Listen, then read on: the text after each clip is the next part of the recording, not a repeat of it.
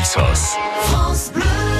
Gleich Richtung Pforzheim äh, für ein Musee entdecken. Es ist ein technisches Museum äh, von Pforzheim, wie man hier besuchen will, für Schmuck- und Uhrenindustrie. Äh, Das machen wir mit der Isabel Schmitz. Guten Morgen, Isabel.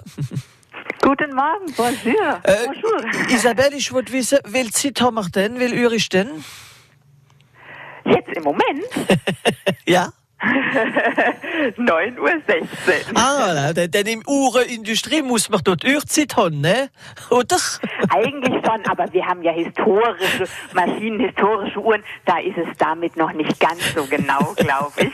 Aber es gibt natürlich sehr viel zu sehen und zu hören darüber auch. Also das Besondere von dem Haus ist, dass es einfach sehr lebendig zugeht dort. Da riecht es nach Öl und Metall. Die historischen Maschinen machen Lärm, denn das befindet sich ja auch in einer ehemaligen Schmuckfabrik, das Ganze. Also man kann da sehr viel erleben und unsere Mitarbeiter führen auch die Maschinen, die historischen Maschinen selber vor. Wir auch so Kuckucksuhren?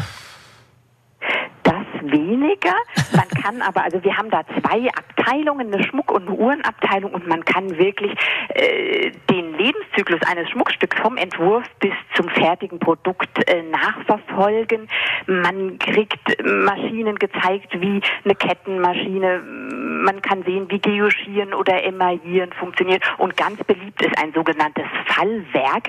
Da werden Metallbleche in verschiedene Formen gepresst. Das macht auch ordentlich Krach. Man sollte sich vielleicht die Ohren zuhalten. Und da ist im Übrigen eine Elefantenform ganz beliebt, die man zum Beispiel zu einem Anhänger weiterverarbeiten kann. Und die kleinen Elefantle, die darf man mitnehmen. Die sind inzwischen schon in alle Welt verstreut mit unseren Besuchern. Und äh, momentan eine Ausstellung, wie man vielleicht nicht verroppeln in den Sommer?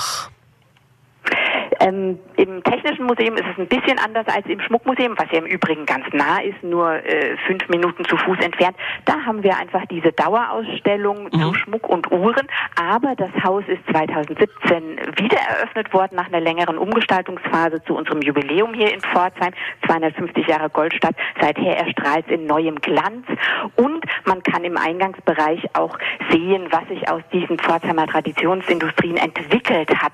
Ähm, es ist nicht mehr nur Schmuck und Uhren, da gibt es auch äh, Bereiche im, im, im Dentalen und dergleichen. Darüber kann man sich also wunderbar informieren. Und im Übrigen möchte ich noch aufs Gebäude aufmerksam machen. Das ist auch quasi eine Ikone der Pforzheimer Industriearchitektur. Ein schöner Bau mit grünen Glasfliesen. Ähm, wie gesagt, war das mal eine Schmuckfabrik, die hat damals einen ganzen Häuserblock umfasst und äh, Kolmer und Jordan hat sich auch selbst als größte Kettenfabrik der Welt bezeichnet. Ja, und diesen Charakter der, der Fabrikhalle, den, den kann man auch innen noch erleben, auch wenn wir jetzt nur zwei Etagen quasi dieses großen Gebäudes belegen mit unserem Museum. Das ist äh, schön groß, äh, man sieht auf ihrem äh, Site Internetfoto. Und äh, du kannst das ganze Jahr kommen, gerade am Montag und am Dienstag nicht, glaube ich, gell?